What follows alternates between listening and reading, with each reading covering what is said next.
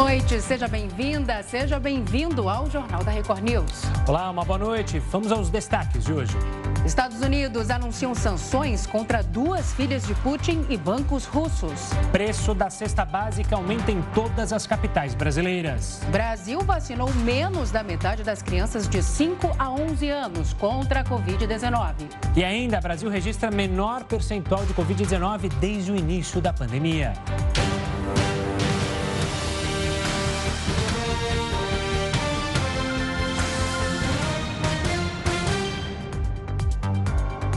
A Câmara dos Deputados rejeitou há pouco o regime de urgência para o projeto que combate as fake news. Quem atualiza as informações para a gente direto de Brasília é o repórter Yuri Ascar. Yuri, boa noite para você. Boa noite, Salsi. Boa noite, Gustavo. Boa noite a todos. O projeto agora não pode ser analisado diretamente pelo plenário. Ele vai precisar passar pelas comissões da casa, seguir o trâmite comum. Foram 249 votos pela urgência e 207 contra. Faltaram oito votos, porque era necessária a maioria absoluta. Os defensores do projeto alegam que é preciso combater a divulgação de informações falsas e que as plataformas devem ser responsabilizadas pelo conteúdo divulgado e também devem remunerar para as empresas que produzem conteúdo jornalístico. O presidente da Câmara, Arthur Lira, se reuniu com ministros do Tribunal Superior Eleitoral e recebeu o recado de que as fake news não vão ser toleradas nas eleições. A Câmara tenta agora aprovar o projeto quanto antes para que o TSE não determine as regras no lugar do parlamento. Eu conversei com o líder do governo aqui na Câmara, o deputado o deputado disse que o que, que acontece? Agora, o procedimento é ter duas ou três semanas para que a base aliada construa um consenso em cima de outro texto, para aí sim tentar novamente a aprovação aqui na Câmara, antes que o TSE legisle sobre o assunto. Salce. Obrigada, Yuri. Obrigado, Yuri. Pela ainda em Brasília, o governo federal definiu os novos presidentes da Petrobras e do Conselho de Administração da empresa. O indicado para o Conselho de Administração é Márcio Andrade Weber. Já o novo presidente da Petrobras será José Mauro Coelho. Ele foi secretário de Petróleo, Gás Natural e Biocombustíveis do Ministério de Minas e Energia, mas saiu do cargo em outubro do ano passado. Os dois ainda precisam passar pela aprovação da Assembleia Geral da empresa, que está prevista para a semana que vem. O preço da cesta básica aumentou em todas as capitais do Brasil em março. Os maiores aumentos foram registrados no Rio de Janeiro, em Curitiba e em São Paulo. Os dados foram divulgados pelo Departamento Intersindical de Estatística e Estudos Socioeconômicos. A capital paulista, inclusive, foi a que apresentou o maior valor da cesta, R$ 761,19. A quantia corresponde a quase 70% do salário mínimo. Considerando os preços na metrópole, a instituição responsável pelo levantamento calculou que a renda mínima necessária para suprir as despesas de uma família de quatro pessoas seria superior a 6 mil reais. As altas foram impulsionadas sobretudo pelo feijão, o pão francês e o óleo de soja, cujos preços subiram em todas as cidades analisadas na pesquisa. O Diese atribuiu esse aumento no preço do pãozinho à redução na oferta de trigo, provocada pela guerra na Ucrânia. Já o valor do óleo é afetado pela alta do petróleo, que estimula a produção de biocombustíveis. E o dólar voltou a subir e fechou o dia cotado em R$ 4,71.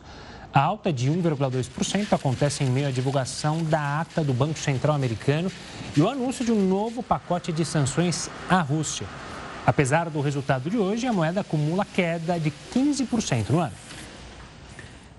E para falar mais sobre esse aumento das cestas básicas nas capitais brasileiras, a gente conversa agora com Paulo Feldman, professor de Economia e Administração da Universidade de São Paulo. Olá, professor. Boa noite a você. Seja bem-vindo ao JR News.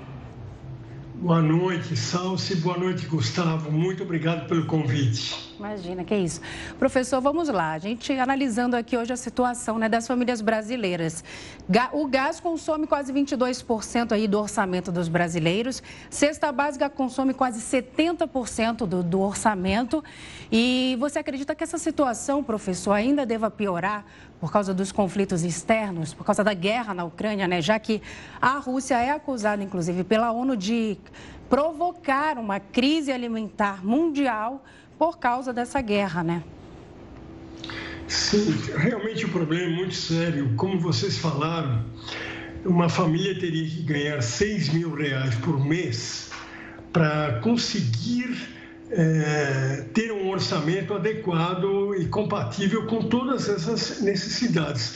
Só que dois terços dos brasileiros, dois terços, quase 130 milhões de brasileiros vivem em famílias que ganham menos que 3 mil reais.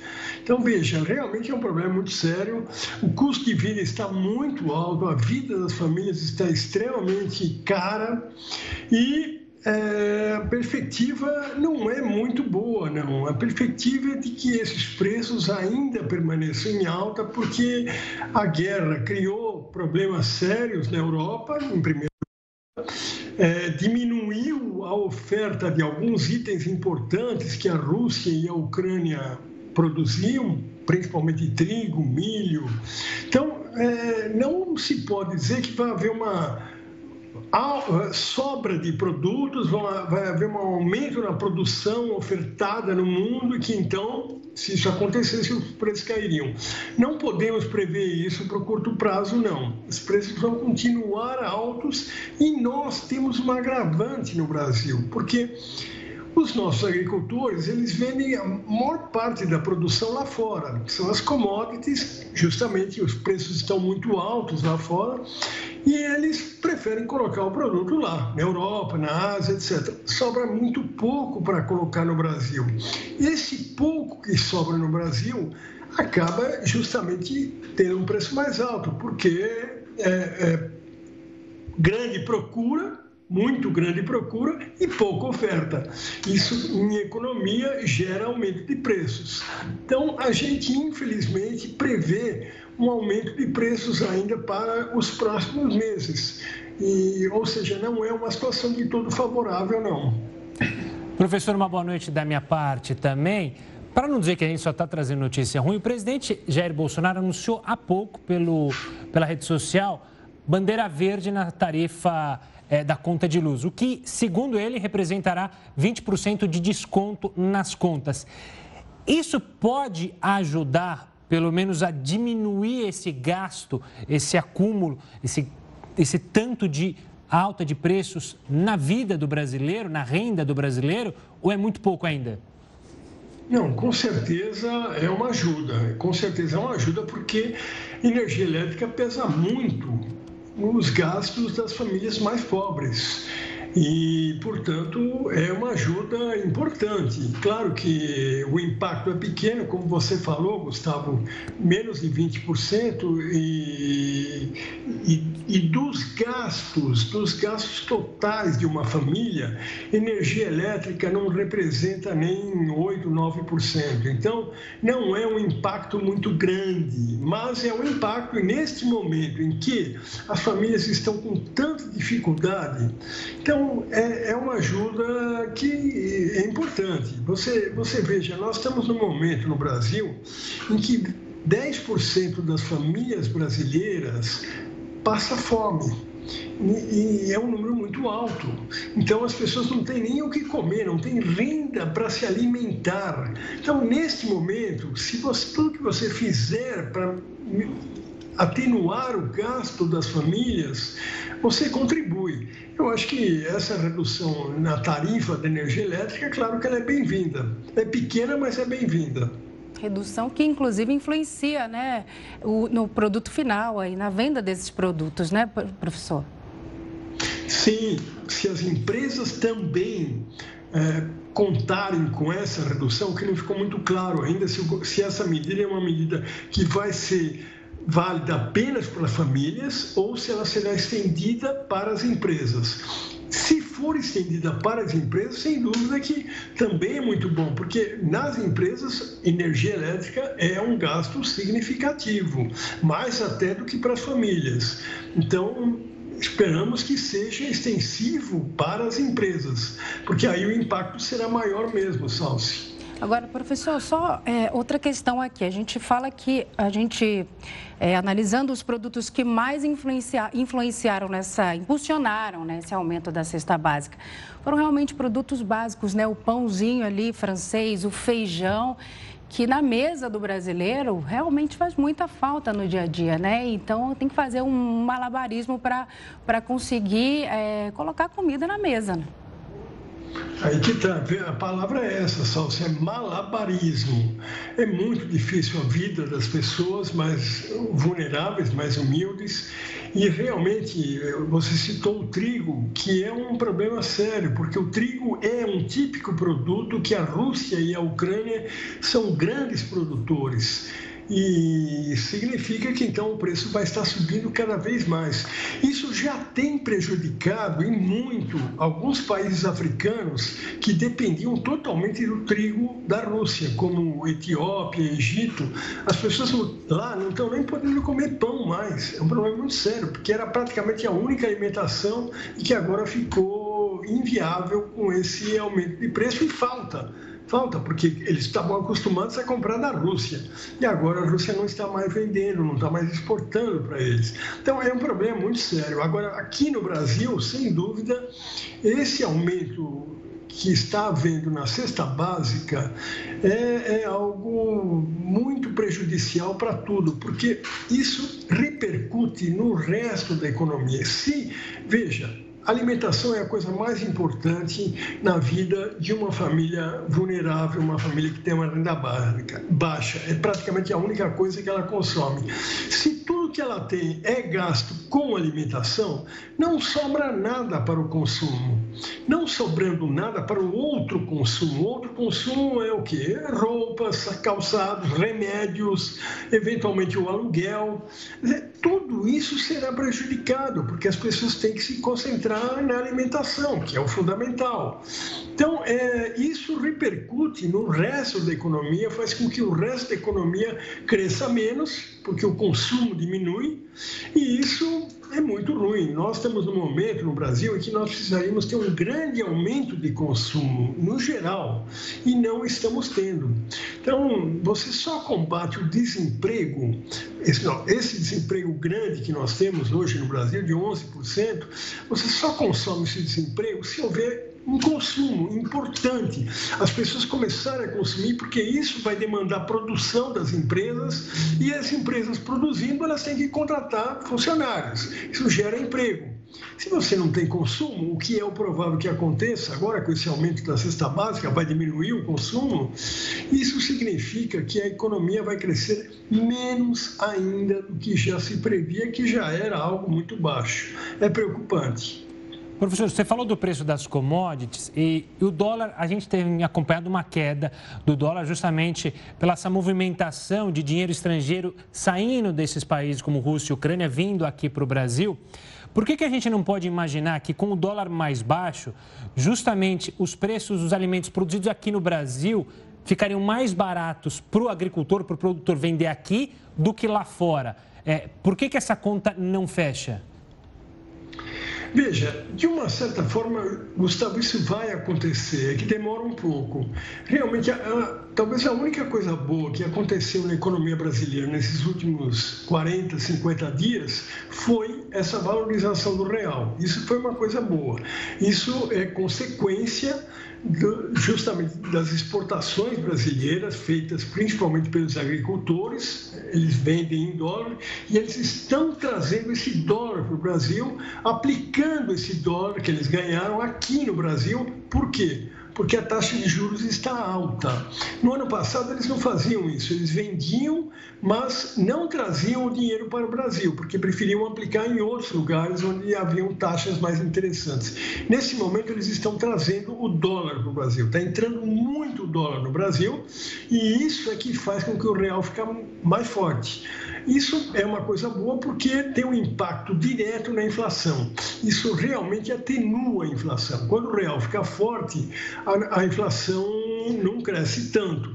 Então, esse é o ponto bom.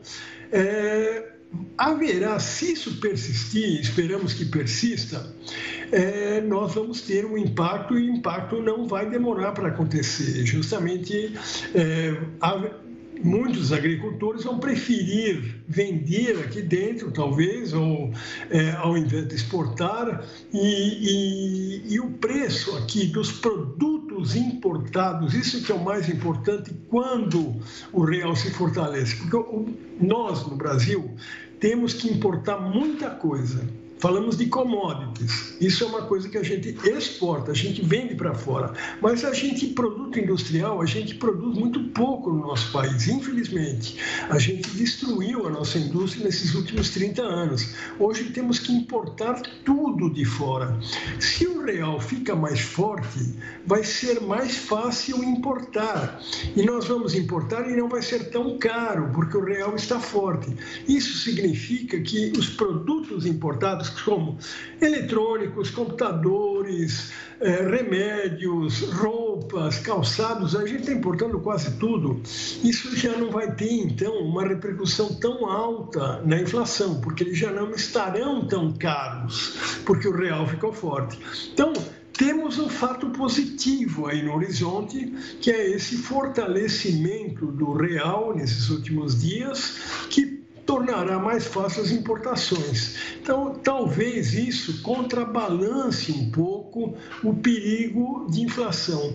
Mas, na verdade, Gustavo e Salsi, inflação não é mesmo o grande perigo deste ano, não. Por mais que tenha crescido a cesta básica, etc., as medidas que estão sendo tomadas para conter a inflação, elas, elas vão funcionar.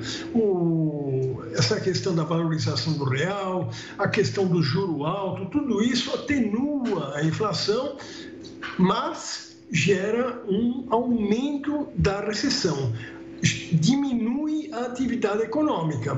Então, esse é o problema. Quando você tem um combate tão forte à inflação como nós estamos fazendo agora, você freia a atividade econômica, você diminui a atividade econômica e, portanto, você deixa de gerar empregos, você vai ter um consumo menor. Então, é o, é o outro lado. É muito provável que ao final deste ano 2022 nós estejamos com uma inflação mais ou menos contida, menor do que a do ano passado, esperamos que isso aconteça mesmo, e provavelmente vai acontecer, mas a economia não estará crescendo, a economia vai crescer pouco, muito pouco, e, portanto, não vai gerar empregos. Então, é, é, essa é a perspectiva principal que nós temos para a economia brasileira hoje, para os próximos meses, principalmente. Tá certo. Professor, muito obrigado pela participação aqui conosco no Jornal da Record News e até uma próxima. E eu que agradeço a oportunidade. Estou sempre à disposição. Boa noite. Gustavo Salsi. Olha, consórcios de veículos estão na mira da Polícia Federal. A investigação começou depois que o Banco do Brasil identificou possíveis irregularidades. De acordo com a investigação, foram aprovadas duas operações de consórcios de veículos, mas os recursos foram utilizados para outros fins. O banco então informou a Polícia Federal. Foram desviados cerca de 100 milhões de reais. Os policiais cumpriram oito mandados de busca e apreensão no Distrito Federal, São Paulo e Paraná. Os Estados Unidos anunciaram hoje mais um pacote de sanções contra a Rússia. As medidas são parte de uma resposta ao suposto massacre de Bucha. O novo pacote inclui algumas ações que vão contra as duas filhas de Vladimir Putin. Além disso, o país propôs um bloqueio total às principais instituições financeiras públicas e privadas da Rússia, a Cyberbank e Alpha Bank. Todos os novos investimentos americanos no país também estão proibidos. A Casa Branca afirmou que as sanções que fazem parte de um acordo com o G7 e também com a União Europeia vão fazer com que a Rússia perca o status de grande economia enfrente um profundo isolamento econômico, financeiro e também tecnológico. A União Europeia já apresentou uma série de novas sanções e agora também mira a família de Vladimir Putin. A proposta, que atingiria as filhas do presidente russo, está sendo analisada. O bloco europeu também planeja um sexto pacote de sanções econômicas, dessa vez na área do gás e do petróleo. mas existe uma resistência de alguns países, como é o caso da Alemanha, que depende do fornecimento da energia que vem da Rússia. Até a marca de moda de luxo Chanel anunciou que vai deixar de vender para clientes russos, mesmo que eles estejam no exterior. O Brasil também se posicionou contra a guerra. O ministro das Relações Exteriores, Carlos França, participou de uma audiência da Comissão de Relações Exteriores do Senado. Ele chegou a dizer que a agressão da Rússia à Ucrânia é inadmissível. A agressão é inadmissível. No momento em que há o conflito armado, a invasão do território, nós entendemos que a Rússia cruzou uma linha vermelha. Quanto a isso, não há dúvida em relação à posição do Brasil. Enquanto a Rússia sofre as pressões, a cidade de Kharkiv e Mariupol voltaram a ser atacadas. Mais de 160 mil moradores estão sem água e energia elétrica. As tropas russas também bombardearam bases de armazenamento de combustíveis em todo o país. Mais de 400 civis estão desaparecidos na cidade de Rostomel, que foi alvo de muitos ataques, assim como Bucha, onde mais de 400 corpos foram encontrados pelas ruas. A vice-primeira-ministra ucraniana anunciou a abertura de 11 rotas para retirada de civis em algumas regiões. E a Rússia também pode ser suspensa do Conselho de Direitos Humanos da ONU. Os detalhes sobre esse assunto e muito mais sobre a guerra na Ucrânia já já aqui no Jornal da Record News. Um rápido intervalo, a gente volta em instantes. Estamos de volta com o Jornal da Record News para falar mais sobre o conflito na Ucrânia. É que a Rússia pode ser suspensa do Conselho de Direitos Humanos da ONU. A Assembleia Geral vai votar amanhã o pedido feito por países ocidentais. Para falar mais sobre isso, a gente conversa agora com Felipe Loureiro, professor de Relações Internacionais na USP.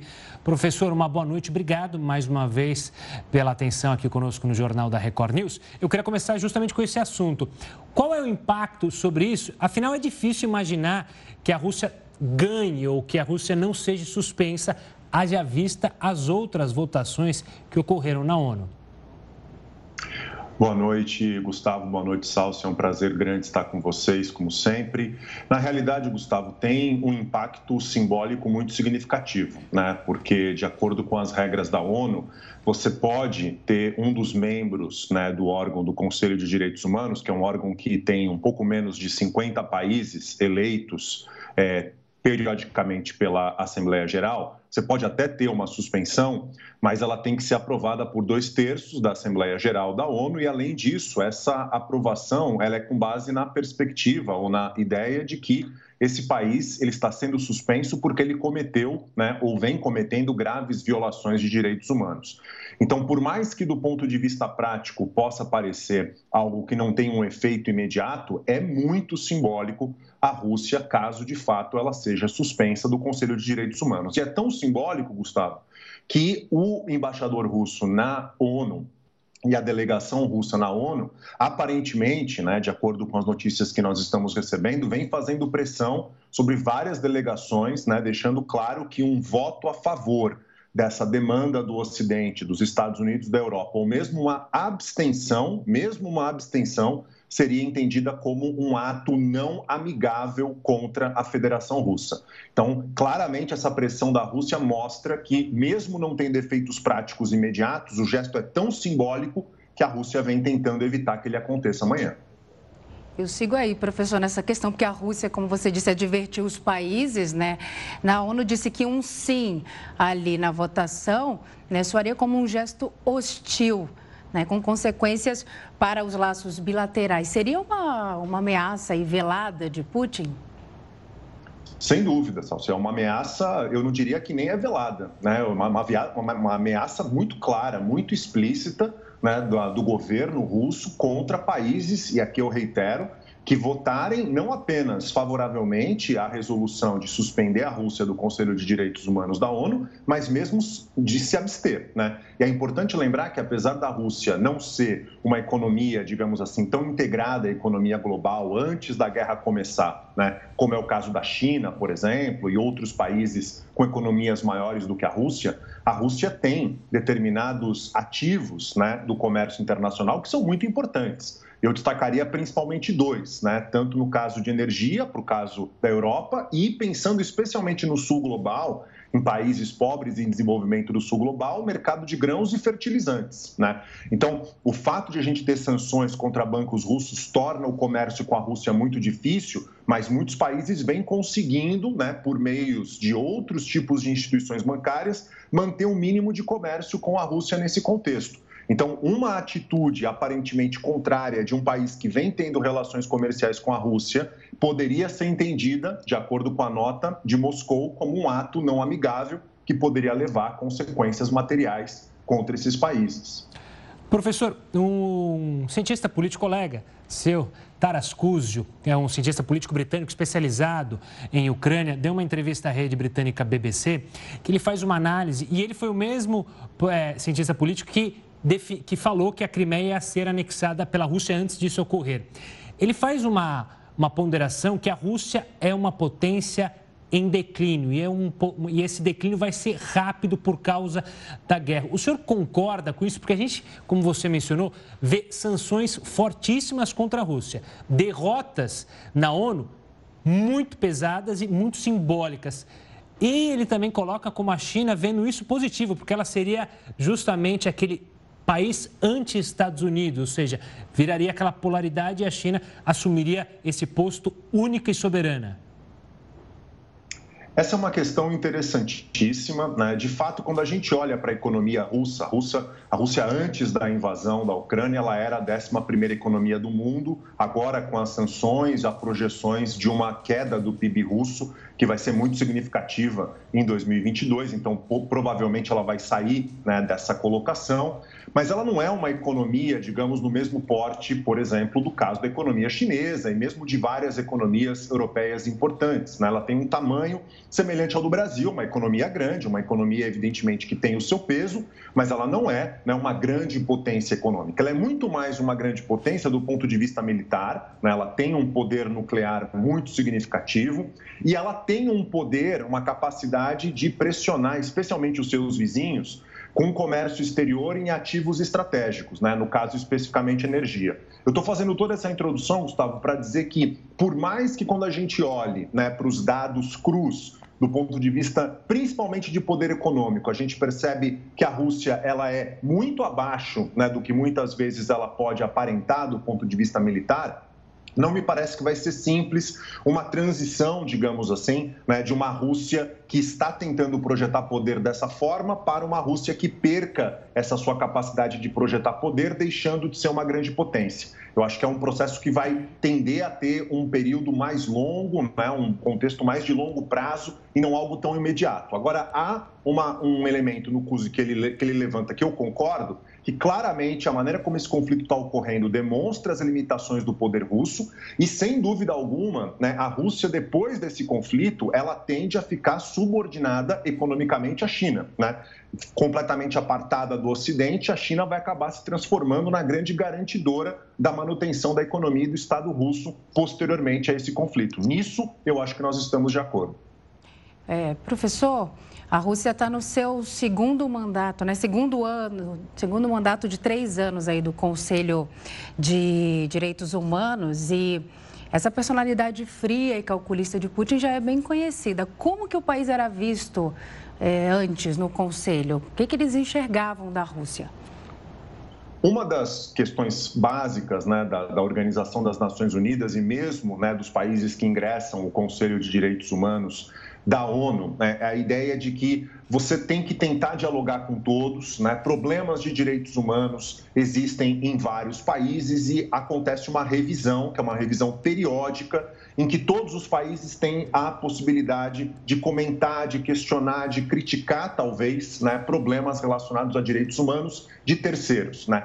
Então, essa posição universalista, ela acabou permitindo e permite, na realidade, com que países que historicamente têm questões sérias no que se refere a direitos humanos dentro das suas próprias sociedades, de ingressarem no Conselho. Isso ser uma forma, na verdade, de tentar garantir que mesmo países que apresentem déficits graves de direitos humanos possam melhorar esses déficits. Né? Então, acho que é importante deixar claro que o Conselho de Direitos Humanos não é um local né, em que apenas os países que inquestionavelmente não têm qualquer tipo de problema de direitos humanos entram. Né? Agora, é óbvio, quando você tem uma situação de um país que, de maneira explícita, clara, está cometendo graves violações de direitos humanos e isso tem uma comprovação e é muito explícito, aí há o mecanismo da Assembleia Geral, como vai ser feito provavelmente amanhã, da Assembleia Geral votar, caso atinja dois terços, para retirar esse país do Conselho. Mas a Rússia, ela tinha uma ligação muito forte com países mais conservadores, no que se refere, por exemplo, à questão de gênero, né? tem uma postura muito conservadora né, no que se refere à questão do casamento, à questão do aborto.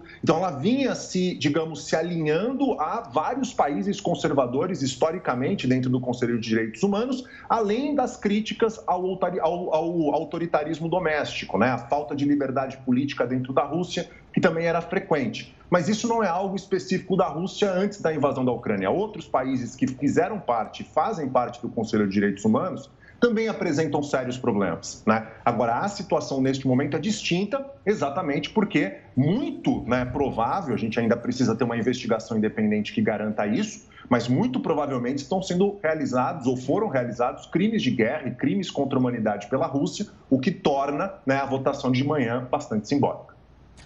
Professor, muito obrigado mais uma vez pela participação aqui conosco. Sempre um prazer recebê-lo aqui e, as, e, ter as suas análises conosco. Um forte abraço e até uma próxima. Obrigado, um abraço a vocês. Obrigada. A emissão de títulos de eleitor entre jovens de 15 a 18 anos cresceu quase 28% em março. O país passou a contar com mais de 445 mil novos eleitores em relação ao mês de fevereiro. Os dados são do Tribunal Superior Eleitoral. A maior procura foi feita por jovens do sexo feminino. Os estados mais engajados na emissão de títulos entre jovens foram São Paulo, Minas Gerais e Bahia.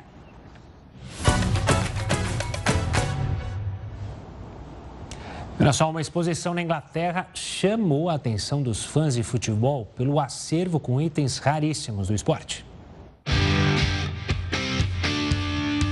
Camisas de times e seleções de todas as partes do mundo. Bolas e chuteiras que fazem parte do início da história do esporte.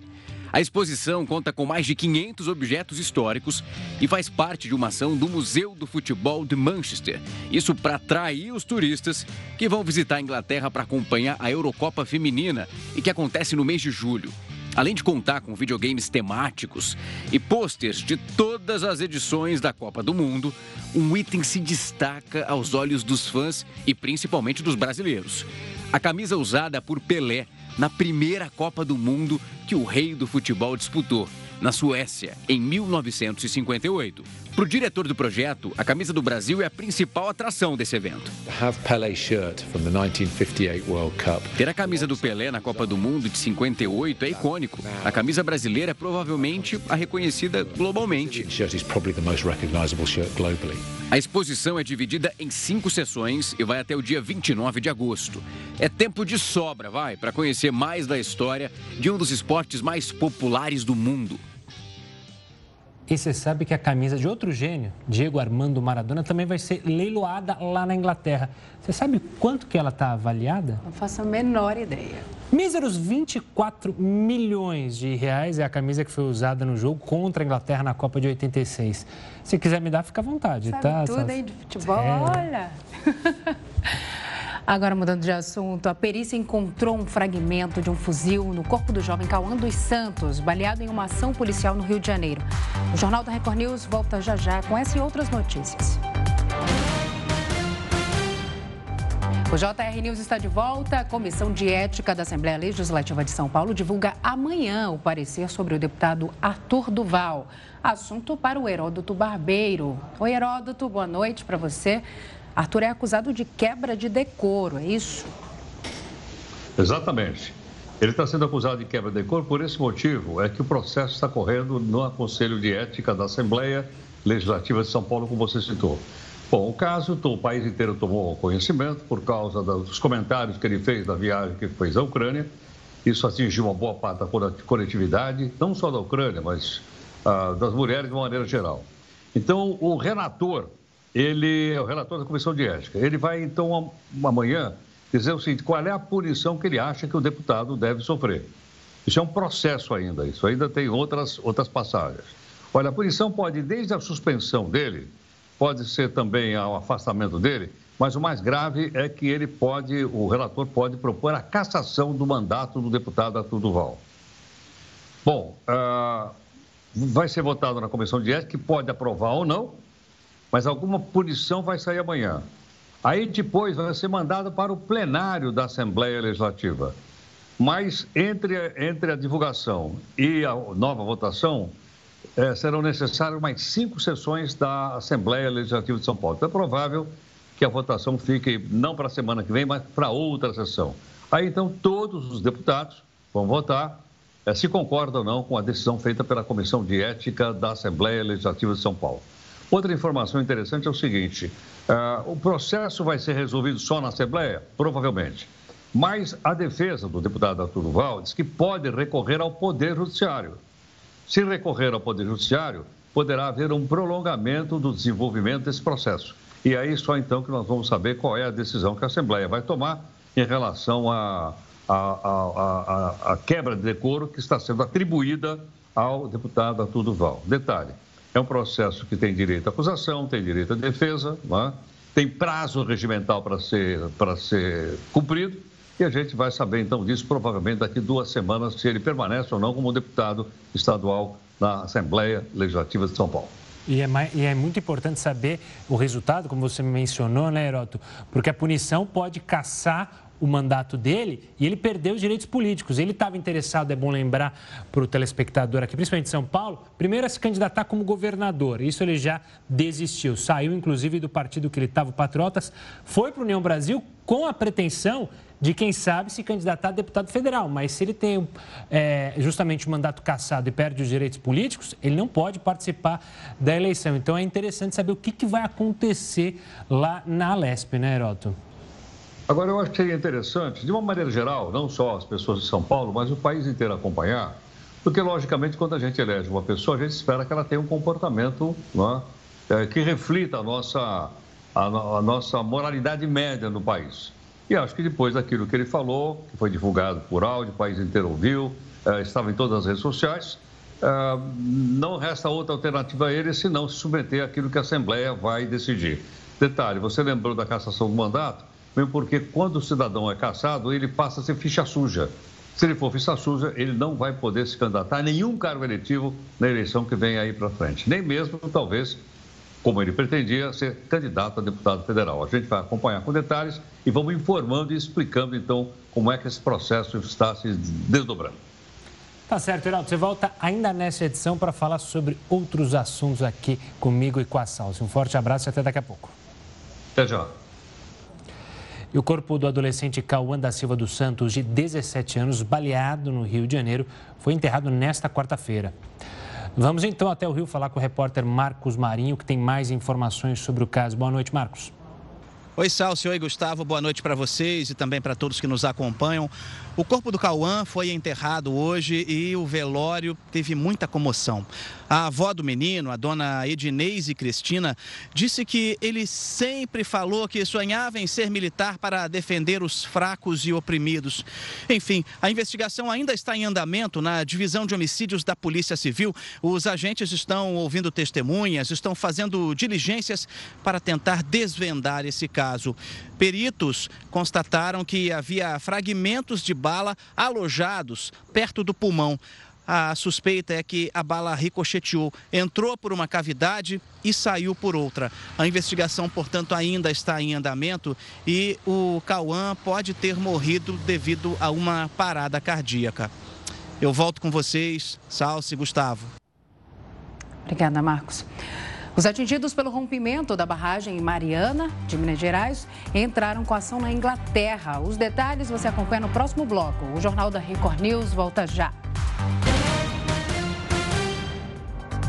Estamos de volta para você saber que a Covid-19 representa o menor percentual dos casos de síndrome respiratória aguda grave entre a população adulta. Ao longo do último mês, a doença correspondeu a menos de 51% dos resultados positivos para vírus respiratórios. Durante o auge na pandemia, esse número chegou a 96%. Os dados são do boletim Infogripe da Fiocruz. Entre as crianças de 5 a 11 anos, porém, a situação ainda é preocupante. Os casos de síndrome respiratória causados pela Covid-19 voltaram a crescer. Pois é, o Brasil ainda não vacinou metade das crianças de 5 a 11 anos contra a Covid-19. Para falar mais sobre isso, o Jornal da Record News recebe Gonzalo Vecina, médico sanitarista e ex-presidente da Anvisa. Boa noite, Vecina. Obrigado mais uma vez pela participação aqui conosco. É, esse retrato da falta de vacinação no público infantil chama ainda mais atenção quando a gente compara em estados. E aí a gente vê estados do Norte, Nordeste, com índice muito inferior se comparado a, a, estados do Sul e Sudeste. O quão preocupante é isso, professor? Quanto isso pode impactar no momento que a gente estava caminhando bem, estamos caminhando bem é, no número de casos da Covid-19 nessa reta aí final de pandemia? Boa noite, é um prazer estar aqui com vocês e com os telespectadores da Record News. Este momento é um momento muito crítico e é principalmente muito crítico porque nós estamos com duas coisas diferentes. Primeiro, estamos entrando no outono e o frio e a aglomeração é, são coisas naturais do outono, o, do frio. Né? E a segunda questão é a questão da volta às aulas. As crianças estão voltando às aulas e com isso aumenta o nível de contato entre elas. Então, nós vamos ter um crescimento, sim, do número de casos, e se as crianças não estiverem vacinadas, elas terão uma chance, infelizmente, maior de ter a doença e, eventualmente, de ter a doença do ponto de vista mais grave. Então, é muito raro as crianças terem a doença grave e morrerem, mas elas também têm a doença grave e morrem. A única defesa que todos nós temos, inclusive as crianças, tem é a vacina. Portanto, nós temos que, neste momento de inverno, de, de outono para inverno, e de aumento do contato entre crianças, nós temos que protegê-las com a vacina. Vicina, boa noite a você. É, as crianças não vacinadas podem ser grandes, podem ter um grande potencial aí de transmissão da Covid-19 e também podem ter um grande potencial para gerar é, novos tipos, né, novas cepas de Covid-19? Com certeza. É, é, no momento em que nós estamos vivendo um aumento da transmissão, nós temos também a possibilidade de ter um aumento da produção de variantes. É, eu espero que o, nós fiquemos aqui só com o aumento do número de casos e o aumento da probabilidade de levar as doenças para casa. Por isso que é importante que as mães, os pais, levem as crianças a vacinar. A vacina pode não proteger 100% das crianças de terem a doença, mas protegerão as crianças de terem a doença na sua forma grave e de ter mortes. E com certeza vamos ter uma redução da possibilidade da contaminação das pessoas em casa. Vecina, eu vou pedir licença para sair um pouquinho da Covid-19, mas relacionado à vacinação das crianças, porque o que assusta também é o número de vacinados de outras doenças que a gente, o país, tinha conseguido erradicar, polio, por exemplo. Eu queria saber a sua preocupação quanto a isso. Você acredita que pode ter sido essa diminuição justamente por causa da pandemia, como muitos analistas falam, já que as pessoas ficaram em casa, ficaram com medo de vacinar? Ou há um risco aí das pessoas terem criado é, um receio da vacina sem motivo algum? Como você analisa essa redução? Eu, eu, eu, eu, eu sou um pouco mais brando em relação à questão da cobertura vacinal. Eu acho que a cobertura vacinal brasileira caiu, é gravíssima a queda da cobertura vacinal. Existem algumas vacinas que estamos com cobertura vacinal próxima a 60%, quando o desejável seria em torno de 90%. Agora, por que caiu? Eu acho que caiu por falta de convocação. Veja, o, o, processo de vacinação brasileira é o que nós chamamos de um processo campanhista, é através de campanhas. Como é que se faz uma campanha? Chamando as pessoas para vacinar. As campanhas, a partir de 2016, deixaram de ser realizadas por falta de recursos. Houve uma redução do financiamento do Ministério da Saúde e um dos primeiros mortos aí nessa redução da, da, da, do financiamento foram justamente as campanhas. Então, eu se não fosse a imprensa, hoje nós não teríamos vacinação nenhuma. Veja, vocês é que chamaram as pessoas para vacinação contra a Covid, contra a gripe e, eventualmente, contra essas doenças que nós temos que prevenir: sarampo, varicela, eh, cachumba e poliomielite, enfim, são 19 doenças. Então, é fundamental que a gente volte a fazer campanhas enquanto a gente não termina esse transe da Covid-19. Então, caiu a vacinação? Caiu. Por que caiu? Por falta de convocação. Não é por negacionismo. O brasileiro não é negacionista. Veja, por exemplo, a cobertura vacinal com duas doses. Nós estamos com 80% de cobertura vacinal com duas doses da Covid. Mas por que, que a pessoa toma duas doses e só 35% tomou a terceira dose? Falta de convocação. Então, a minha tese é que falta comunicação do Estado com a sociedade para chamar as pessoas a se vacinarem. E tem também a questão gravíssima né, da disseminação de fake news em relação às vacinas, não é? Veja, as fake news são um componente importante dessa, dessa história, mas eu não acho que a maior parte da população é idiota de acreditar nas fake news. As fake news são muito, uma parte delas, pelo menos, são muito falsas, né? Eu acho que é, se nós estivéssemos nos comunicando melhor com a população de forma mais é, abrangente, de forma mais massiva, como nós fizemos no passado, nós tivemos sábados de vacinar 10 milhões de doses, Mutirões, 10 milhões de doses em, uma, em um sábado. Como é que conseguimos isso? Convocando, pedindo para as pessoas, leve sua criança para vacinar, vai ter o posto aberto, etc. Então, neste momento, eu acho que as fake news são importantes, mas mais importante do que as fake news é a nossa comunicação com elas. E vocês, a imprensa, têm conseguido suprir uma parte dessa necessidade. E está rolando campanha de vacinação aqui em São Paulo, em outras regiões do Brasil, em outros estados e outras cidades, justamente para você que vai, é, que ainda não está com a vacinação da gripe, vá tomar a vacina da gripe, por exemplo. Você que é pai e tem o filho, mãe e filho e não tomou a vacina do sarampo, vai tomar da polio. Me assusta ver o da poliomielite, porque é uma doença terrível que a gente conseguiu erradicar justamente com a vacina. Mas, Vicente, eu queria aproveitar também, porque a gente tem noticiado principalmente casos relacionados à Covid-19 na China, e a China tem uma política diferente, é bem, é, bem a verdade, né? A Covid zero. Então, pintou um caso lá, 10, 20 casos, mesmo numa população de bilhões, eles já mandam todo mundo ficar em casa. É para se assustar? É para olhar com atenção o que acontece por lá relacionado é, ao vírus? Como você enxerga isso? Eu acho que nós temos que olhar para a China e ver o que está acontecendo lá. O que está acontecendo lá é a circulação de, da variante Ômicron que eles tinham, tinham conseguido segurar.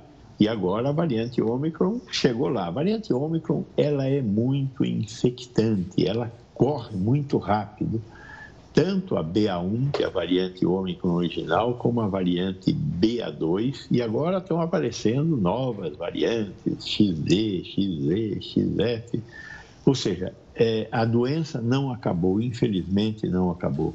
E o bom da gente observar o que está acontecendo na China, também observar o que está acontecendo nos Estados Unidos, na Europa, é para evitar de amanhã sermos nós a estarmos é, com esses problemas. A China, neste momento, está enfrentando o que nós já enfrentamos em final de dezembro, janeiro e fevereiro, que é a chegada da Omicron. Por isso, vocês estão vendo aí, olha, as ruas estão absolutamente vazias.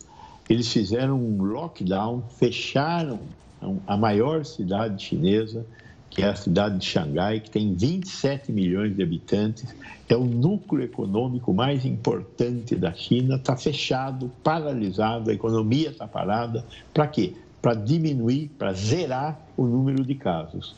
Além disso, tem a questão da vacina. eles estão também vacinando toda a população para reduzir o número de casos. Nós temos que olhar para lá? Temos que olhar para lá. Temos que olhar com preocupação, porque vai chegar aqui.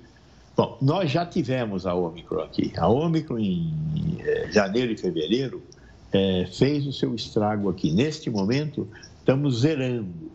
Está tá caindo o número de casos. Pode aparecer uma nova variante? Infelizmente, pode aparecer uma nova variante.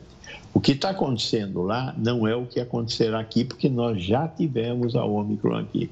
Mas poderá surgir uma nova variante e por isso nós temos que estar atentos e muito cuidadosos. E lembrando sempre, vacina protege. Veja, o Estado de São Paulo fez uma pesquisa e mostrou de cada 100 mil habitantes que não tomaram a vacina, morrem 2.600 pessoas. De cada 100 mil habitantes que tomaram a vacina, morrem 13 pessoas. Então, a vacina protege muito contra é, a Covid-19.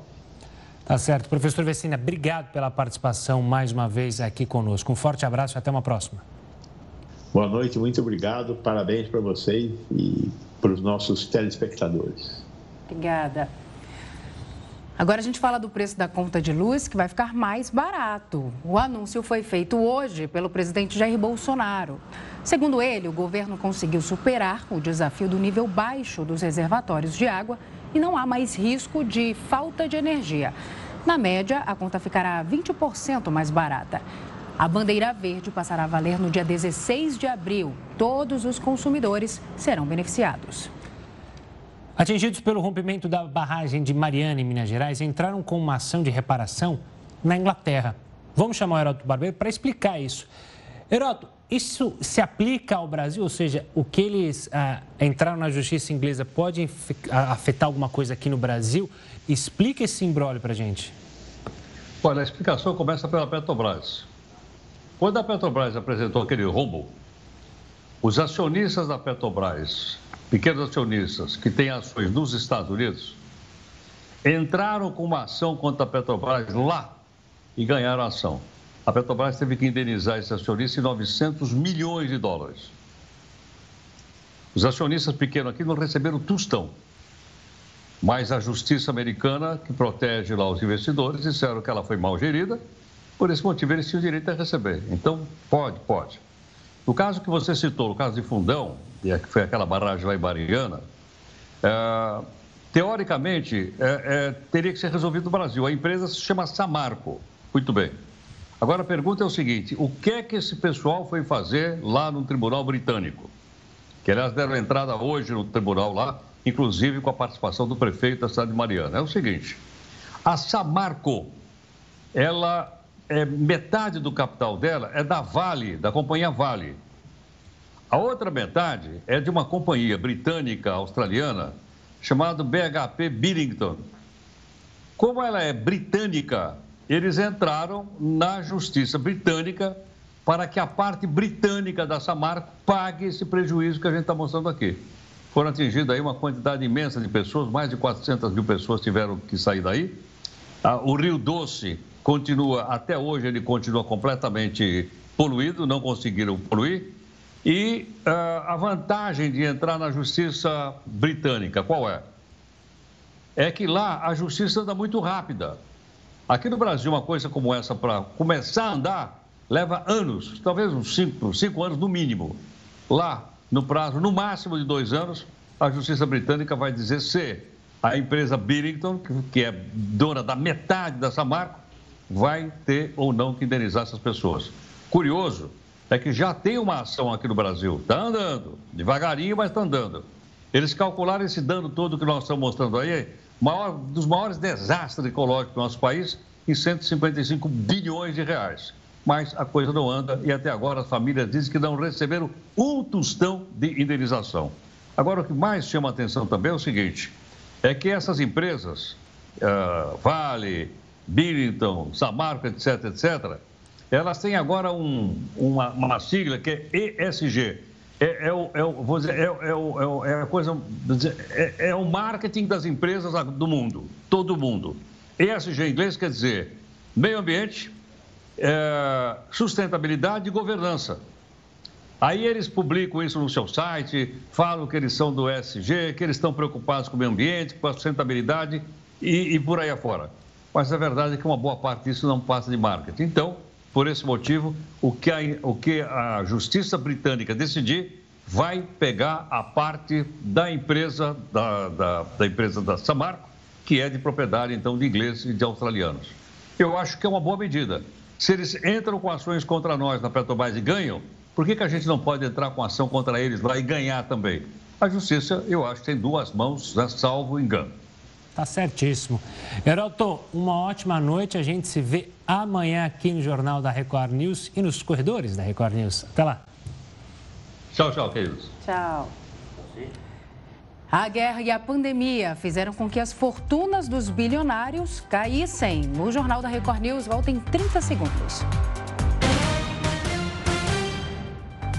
Estamos de volta. A França deve escolher o presidente para o país nos próximos cinco, dos próximos cinco anos, neste domingo.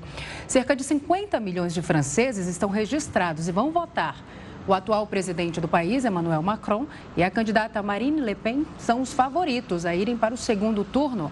O próximo presidente terá os desafios econômicos deixados pela pandemia e as tensões que atingem a Europa após a guerra na Ucrânia. Um trilhão de reais. Você já imaginou? Você já imaginou?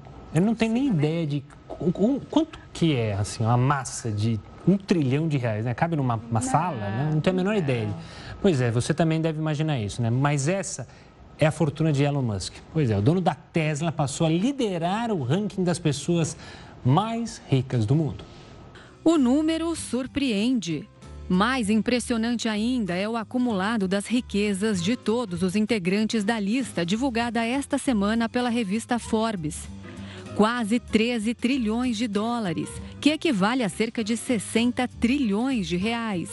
Ainda assim, o valor é menor do que o registrado em 2021, quando a soma superou 13 trilhões de dólares. O ranking deste ano contou com 87 pessoas a menos. Além disso, mais de 300 indivíduos deixaram de integrar o rol, maior queda desde a crise econômica mundial de 2009. A guerra na Ucrânia e as sanções impostas à Rússia fizeram com que o país perdesse 34 bilionários.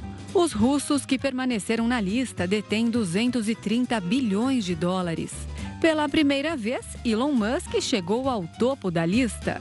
O fundador da fabricante de carros Tesla e da produtora de foguetes SpaceX acumulou 219 bilhões de dólares. Musk é seguido por Jeff Bezos, que ocupava a primeira posição do ranking no ano passado. A riqueza do empresário vem da Amazon, gigante de comércio eletrônico. Logo depois está o francês Bernard Arnault, que fez fortuna com empresas do ramo da moda e de cosméticos, entre elas Louis Vuitton e Sephora. A lista segue com personalidades vinculadas ao setor de investimentos e tecnologia, incluindo Bill Gates, um dos fundadores da Microsoft, e Larry Page, ex-CEO do Google. A Academia de Artes e Ciências Cinematográficas antecipou para essa sexta-feira a reunião para discutir possíveis sanções contra Will Smith. Inicialmente, o debate estava agendado para o dia 18 de abril. Durante a cerimônia do Oscar, o ator deu um tapa no comediante Chris Rock. Pouco depois, a academia ofereceu 15 dias para Smith se defender antes de definir uma punição contra ele. Com a renúncia do artista na última semana, a organização informou que o prazo caiu e que a suspensão ou expulsão não deve mais ser considerada na reunião. O Jornal da Record News fica por aqui. Obrigada pela sua companhia. Tenha uma ótima noite. Fique agora com o News das 10 com a Renata Caetano. Até amanhã.